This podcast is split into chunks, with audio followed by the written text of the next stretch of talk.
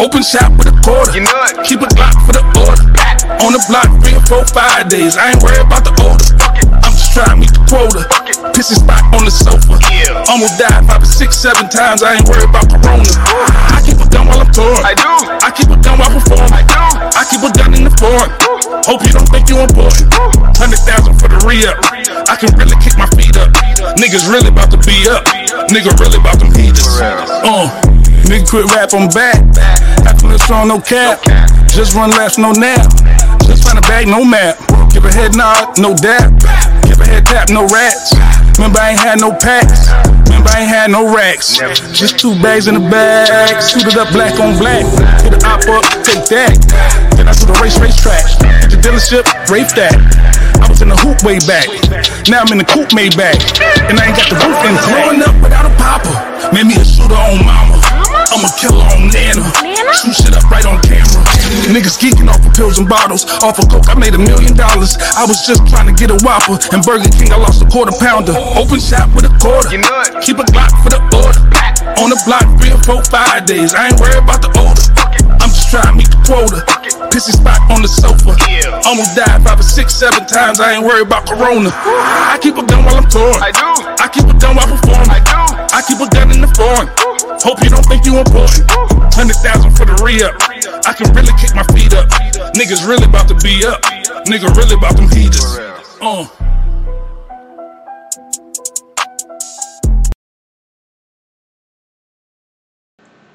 All right, what is up? Uh, YouTube Boxing Family and Podcast and Family.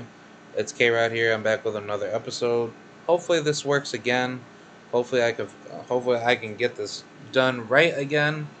But uh, I'm just gonna make this quick. Uh, I'm going to give my initial thoughts on uh, Jermell Charlo versus Brian Castaño two rematch. For those of you that don't know, uh, this will be tonight. Uh, Brian Castaño, who is uh, seventeen and oh with two draws, if I'm not mistaken. He will be facing up against uh, Jermell Charlo, who has, uh, I believe, um, thirty-four wins, one uh, one loss, and one draw. Uh, that will be for undisputed for all the belts at one hundred fifty-four pounds. Um, this is going to be a good style matchup. Um, I'm definitely looking forward to what this fight can bring. Um, I think uh, Jermell Charlo, he's going to end up being victorious, simply because he is like, the more superior uh, boxer with the heavier ring I Q if he's able to stay focused. And uh, I think Jermell Charlo, he's going to come in with a purpose. Um, I think uh, Charlo, he's not going to let uh, Brian Castaño, uh, you know, just walk him down, you know, back on, back in the first fight.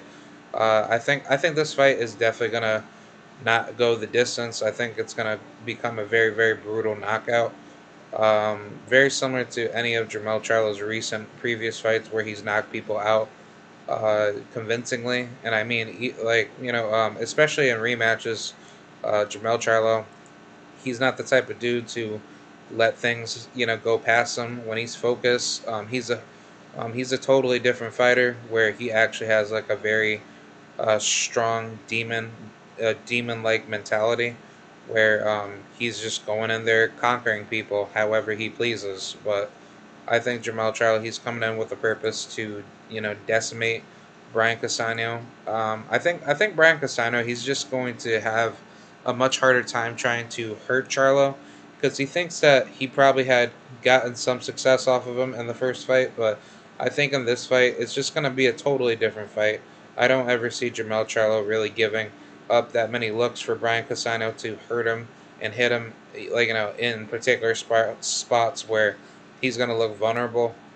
I think Jermell Charlo, he's going to do what he has to do to win, and I think it's just going to be one of those fights where Brian Castaño, he's just going to end up losing very, very hard. Um, it's just very, very weird because um, I just think based off of how we see this fight, a lot of people think Jermell Charlo is going to fold to the crowd, you know, once again. And I don't think that's going to be the case, even though this fight is in Carson, California. Uh, the judges there are really not that good from, from what I can tell. Uh, definitely California judges are very, very suspect, and I would really hope that Jermell Charlo, he does not leave it to the judges. Um, I think Jermell Charlo needs to start pressuring Brian Castaño early, so that way he can start utilizing his shots a lot better, so therefore Brian Castaño, he can fall forward to the pressure, and um, I think eventually Brian Castaño, he's going to start landing some heavy shots, but his um, his punching power is definitely not there against a guy like Jermell Charlo. Um, any other fighter that can't take a hard shot like that, maybe, but I don't see Brian Castaño's power to be that big of a shot anyway. I think um, he's just more of a volume uh, a semi-puncher. He doesn't really have that much power. His power is like C grade or B minus grade if you really rate it from that perspective. I just think based off of like what what um, we can tell from a Brian Castaño performance against Jermell Charlo is that Jermell Charlo has the heavier uh, destructive hands where he's able to hurt Brian Castaño at a much greater level versus Brian Castaño ever trying to hurt Jermell Charlo. In which, um, you know, people can make the argument to say, oh, well, Brian Castaño, he hurt Jermell Charlo. Well, you know, uh, um, what are you talking about, man?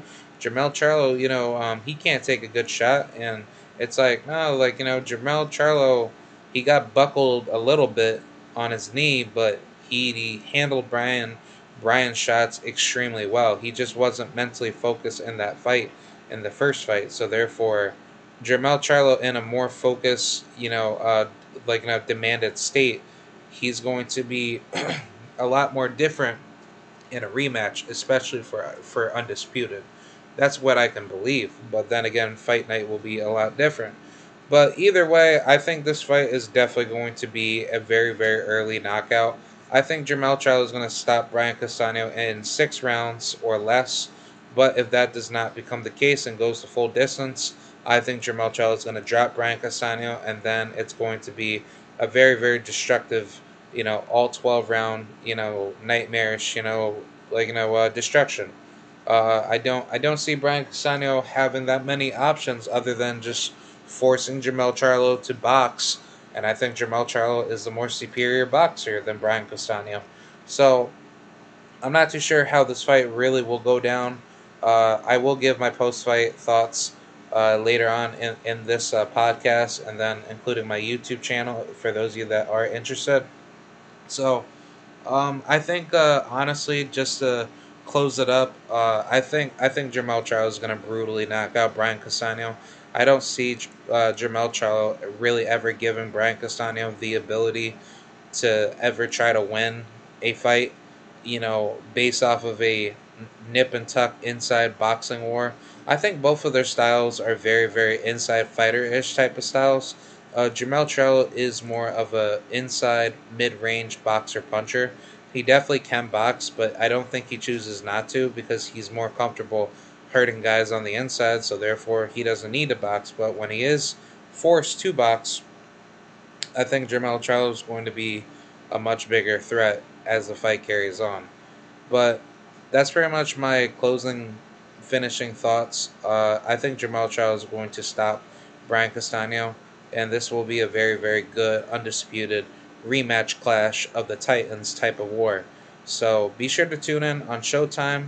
Uh, the card starts officially on the East Coast at nine o'clock p m I say again, nine o'clock p m And if you are on the West Coast, I believe, according to Stephen Espinoza, he said that, that the card begins at six p m because California is a three hours difference uh, compared to the East Coast uh, states.